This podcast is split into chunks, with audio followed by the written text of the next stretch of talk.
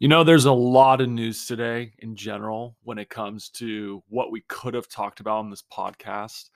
And it was getting to a point to where as I was reading up on the news, I was like, what is the most important information to give to you all today? Well, there is some very interesting news to talk about in general. For instance, one thing we'll be talking about on today's podcast is how Biden's Joe Biden's going to be touting how how IBM plans to invest 20 billion in New York over the next decade. And this comes after news when Micron has announced 2 days ago that they're going to do build a plant in New York to help build semiconductor chips as well. Ford has done the news as well. Ford apparently ha- is hiking its F-150 Lightning pickup, but what's interesting about it is that they're raising the price on it and this is within less than 2 months. And we'll get into more details about that later, okay? There's some layoffs that are happening across GE and also Peloton and what that potentially means for the market going forward. Because as we've talked about in the past, layoffs are somewhat an indication of a recession in the making or we're in a recession. And finally, we got some news from the oil companies, uh, from OPEC Plus in particular, and how the US isn't too happy about it. And in Washington, how it's a big blow to Joe Biden with the upcoming midterm elections coming up, and how that we'll talk a little bit today about how that might potentially affect the markets going forward.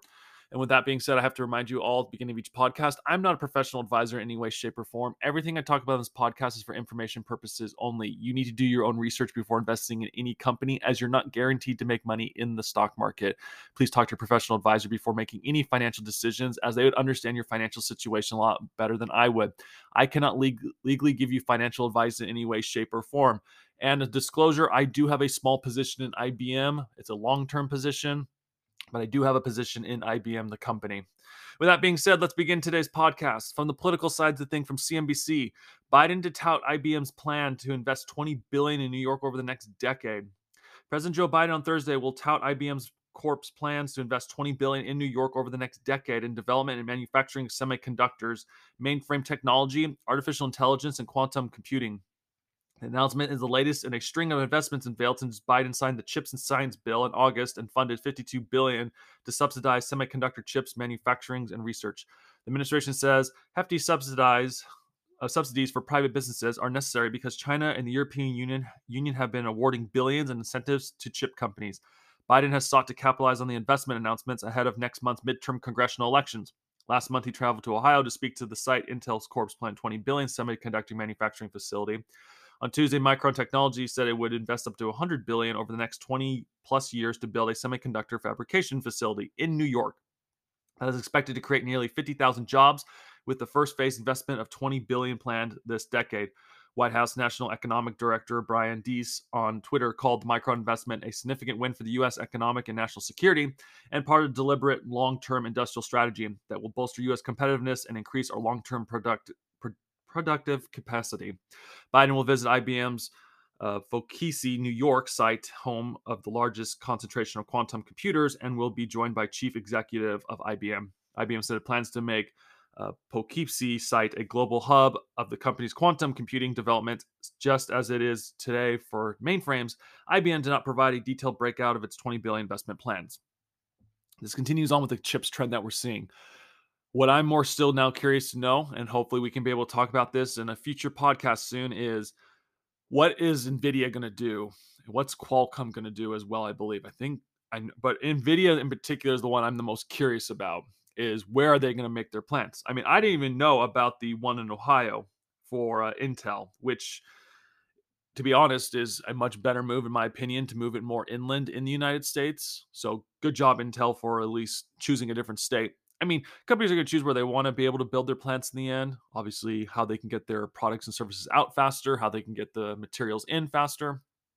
But it's still interesting to see that there's more and more of these companies announcing that they're going to be building these plants, which is good for the United States in the long run because we need to be there's certain things that should be made at home, and chips are going to be one of them, especially since COVID revealed just how weak we would become if we had lost all our chips for being able not not to be able to make any of our stuff that we make that require chips. So it's good news to see that IBM is now stepping forward now as the next company to allow chip making to happen in the United States. But we're still going to keep an eye out for Nvidia.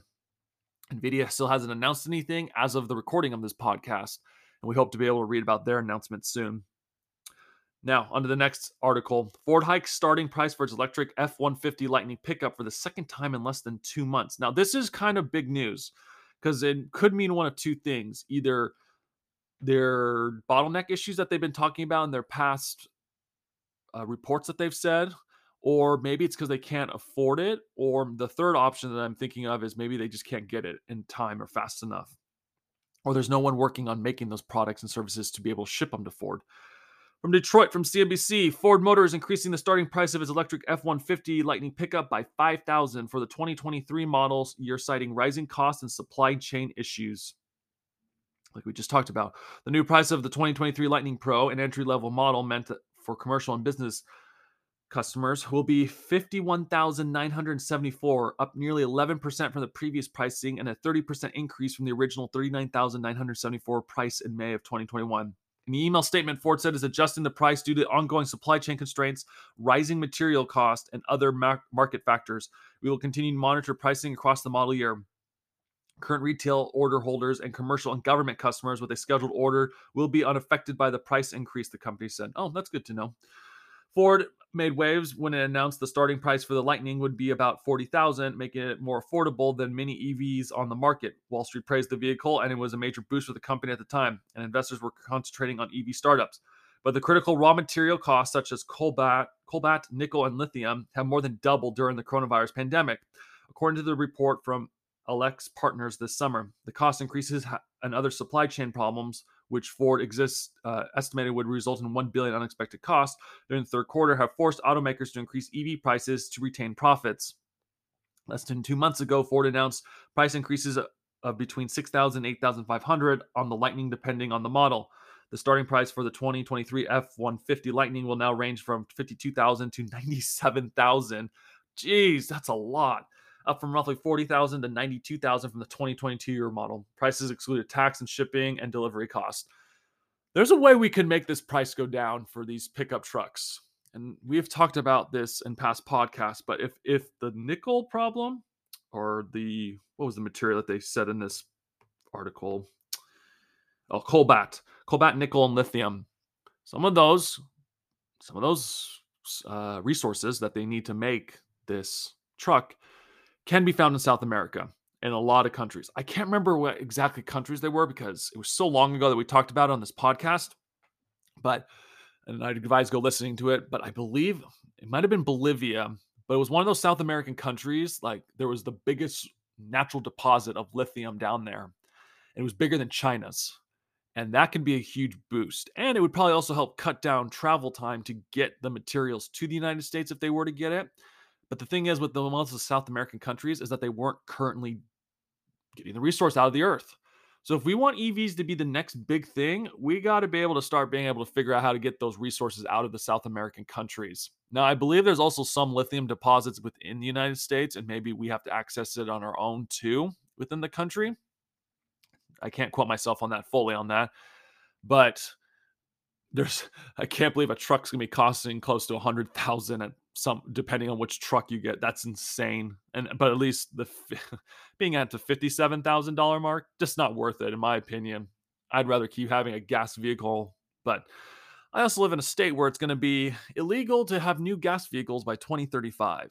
So hopefully they can figure out a way to get gas, uh, not gas, the, the uh, manufacturing of the car price down so it becomes more affordable because I don't think people are going to want to be buying an EV car for that much in the future. There's no way. Going on about layoffs. GE layoffs workers at onshore wind unit as part of turnaround strategy. General Electric is laying off workers at its onshore wind unit as part of the plan to restructure and resize the business, which is grappling with the weak demand, rising costs, and supply chain delays. Four sources familiar with the move said. The source said that com- the company on Wednesday notified employees in North America, Latin America, and the Middle East and Africa about the cuts. It also plans to cut its onshore and wind workforce at a later date in Europe and Asia Pacific. The cuts are expected to affect 20% of the onshore wind units workforce in the United States, they added. This would equate to hundreds of workers, one of the sources says. GE confirmed to Reuters it was streamlining its onshore wind business in response to the market realities, but did not comment directly on any workforce cuts. These are difficult decisions which do not reflect on our employees' dedication and hard work, but are needed to ensure the business can compete and improve profitability over time, as a GE Renewables spokesperson said in an email statement. Onshore wind is the largest of GE's renewable businesses, which total employed 38,000 people worldwide at the end of 2021. This unit, however, has been battling higher raw material costs due to inflation and supply chain pressures. So it's good to know that's probably one reason why Ford's going through this as well. In the United States, which has been GE's most profitable onshore wind markets policy, uncertainly following the ex- expiry of renewable electric product uh, production tax credits last year has hit customer demand, leading to a fall in the unit's revenue this year.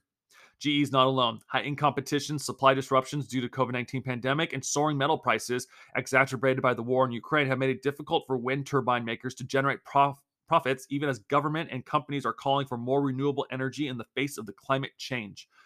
Rival Siemens uh, last month unveiled a plan to cut 2,900 jobs, mostly in Europe, after issuing a string of profit warnings this year. Profit at Danish wind turbine maker uh, Vestas has also taken a hit.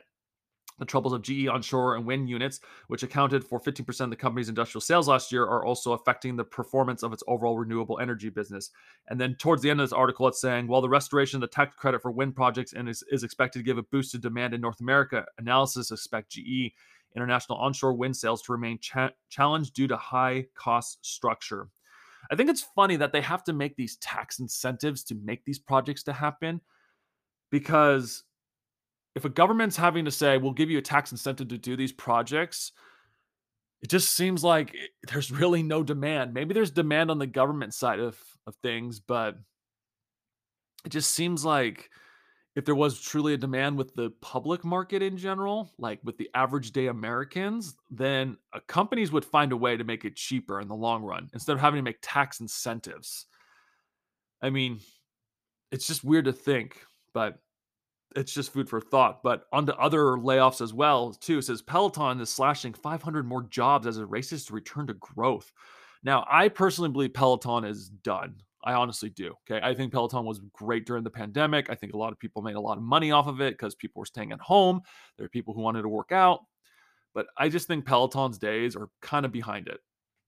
Let's read. Peloton is cutting around another 500 jobs in a move that CEO Barry McCarthy said should position the struggling fitness equipment maker to return to growth. The cuts, which, which amount about 12% of Peloton's workforce, make a pivotal point for the company, MacArthur told CNBC on Thursday. Peloton already had multiple rounds of layoffs this year. The restructuring is done with today's announcement, he said. Now we're focused on growth.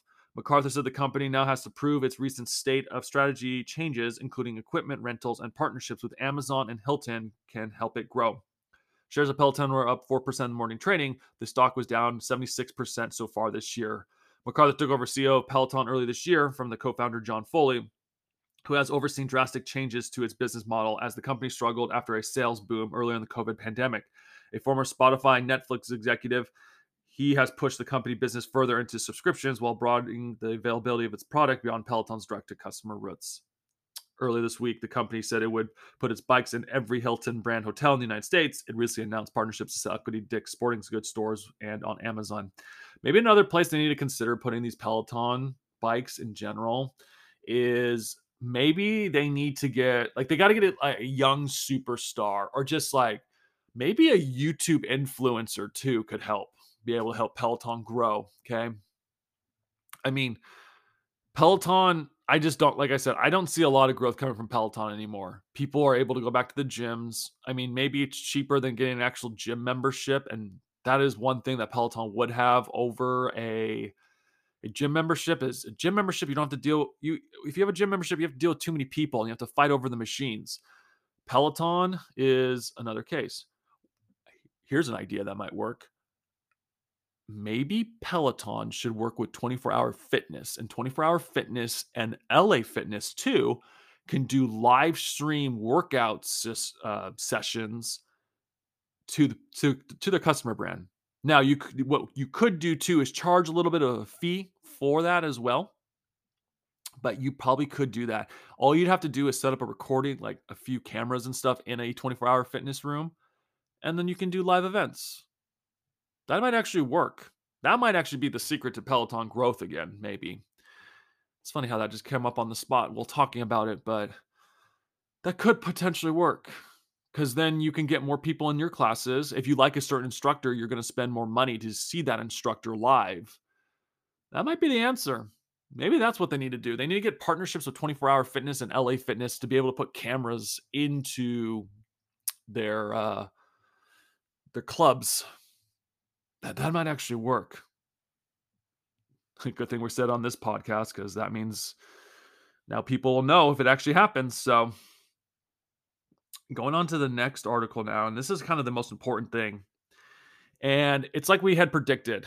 We we we said that with OPEC happening of them cutting by 2 million barrels a day that we kind of had a prediction that Joe Biden was going to end up blaming OPEC next. I mean, he already blamed oil companies for the high price in gases, but now he it seems like the White House isn't too happy.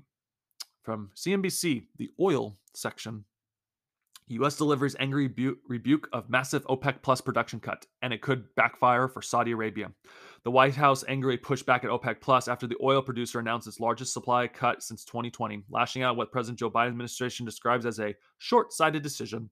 Energy analysis believe the deep production cuts could yet backfire for OPEC, Kingpin, and U.S. ally Saudi Arabia. Particularly as Biden hinted Congress would soon seek to rein in the Middle East dominant group's influence over energy prices. OPEC and non-OPEC al- allies, a group often referred to as OPEC Plus, agreed on Wednesdays on Wednesday to reduce the oil production by 2 million barrels per day for from November. The move is designed to spur recovery in crude prices, which could which had fallen roughly $80 a barrel from more than $120 earlier in June. International benchmark Brent crude futures trade at $93.55 a barrel during Thursday's morning deal in London, up around 0.2% US West Tex Intermediate futures, meanwhile, stood around 87.81, almost 0.1% higher. The US had reportedly called on energy alliances, including Russia, to pump more to help the global economy and lower. The US has. Re- hmm, that's an interesting thought. The US had repeatedly called on energy alliances, which includes Russia, to pump more to help the global economy and lower fuel prices ahead of the midterm elections next month. Wow. They. This is the same US that puts sanctions on Russia. Wow. What what a world we live in. In a statement, the White House said that Biden was disappointed by the short-sighted decision by OPEC Plus to cut production quotas, while the global economy is dealing with the continued negative impact of Putin's invasion of Ukraine. It added that Biden had directly Department of Energy to release another 10 million barrels from the Strategic Petroleum Reserve next month. Oh, good, we're releasing more of our strategic oil into the market. And I think there's word that they're not refilling it either. Continuing on with the quote, it says In light of today's action, the Biden administration also consult with Congress on additional tools and authorities to reduce OPEC's control over energy prices, the White House said. Okay, I have a suggestion for you, President Joe Biden, even though you probably never listen to this podcast whatsoever. Maybe instead of relying on other nations, we should be drilling in our own country again. Oh, I have another idea too. Maybe it's time to open up that pipeline you shut down at the beginning, the first day of your presidency. Keystone, I think it was. Yes, it was Keystone. You, your first day in office, you made an executive order saying to stop building the Keystone pipeline. Maybe it's time to reopen that Keystone pipeline. And maybe it's time to also allow US companies to drill off the coast of Mexico and the Gulf of Mexico area, off the coast of California, off the coast of the East Coast, off of Alaska, in federal lands. And maybe we wouldn't be having this issue of OPEC cutting oil production because they want to make more money. It's not that hard but he wants to make it as difficult, make a crisis so that people can just keep voting for the same people in. I mean, the market's going to eventually just say enough about this. Eventually, the market might even turn on the, the policies that the White House is currently doing right now. Okay.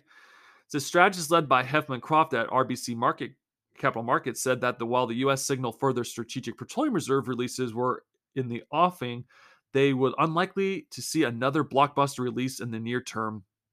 A more clear risk, in our view, is the introduction of U.S uh, products export restrictions and the rising retail gasoline price environment analysis at RBC Capital Markets said congressional action on no OPEC legislation also looks like a credible outcome in light of the National Security Council.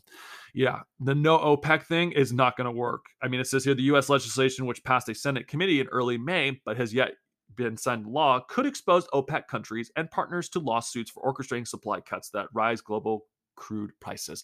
Yeah, they're not going to care. You can send them as many lawsuits as you want. No, they're not going to care. They're not in the United States. US laws don't affect other countries in the end. So you can make these organizations about no OPEC and all that stuff. It's not going to do anything. OPEC doesn't care. When you're at the mercy of another country for their natural resources, this is the end result. And that's going to affect Joe Biden and his presidency going forward. Says here, last thing we'll read today. Washington sees OPEC plus oil production cuts as a political blow against Biden. Washington sees OPEC plus decision to slash oil production by more than 2 million barrels a day as a political interference and a blow against U.S. President Joe Biden, said Dan Yergin, vice chair of S&P Global. On Wednesday, we don't need to worry about the cut there because we've already talked about it 100 times on this podcast, but continuing on says, quote, this is seen as a first of all, a blow against Biden, who came to Saudi Arabia Secondly, it is somehow a political interfering in the US election, although the cut doesn't go into effect until November. The decision, which was made at OPEC and OPEC Plus first in person meeting in Vienna since 2020, would mark the biggest cut since the pandemic began. Biden visited the Saudi government in July in a bid to ramp up oil production and control soaring energy prices. Oil prices rose to a three week high on Wednesday after the announcement following three days of rallying. The, the West Texas Intermediate climbed 1.4% to 87.76 per barrel, while the Brent crude rose 1.7% to 30 to $93.37 a barrel in early trade. Now, there, CNBC is claiming that oil is a weapon. The OPEC Plus might find itself against the West with weaponized oil. Head of economics and strategy of Mizuho Bank in a note. He wrote that the oil supply cuts are seen as part partly as a uh, protest uh, protestation of Russia oil price caps and confirms the organization's naked desire for price, for price buoyancy, not just support. A production cut of around a million barrels a day would have led to price gains without compromising on volume, but the large reduction shows the group's disregard for economic woes of a geopolitical alignment with the global partners. Yergin, likewise, said an agreement is seen as not in economic terms, but as seen as more political in nature. The decision also comes as the EU reached an agreement on capping Russian oil prices as part of the new sanctions package. The Russians have signaled in this case that other cases that they're going to do everything they can to frustrate a price cap on oil. And, and according to the article, it says this is a dangerous game. There seems to be a mini battle between strategic petroleum reserves in the White House and what's going on on the OPEC Plus, said Bill Perkins, CEO of Skylar Capital Management. In the end, OPEC Plus is going to win the battle, and the strategic petroleum reserves will eventually run out of food it can withdraw. So, that dangerous game that we're playing there, he said. A few weeks ago, the U.S. Energy Department announced it would sell up to 10 million barrels of oil and the SPR for delivery in November.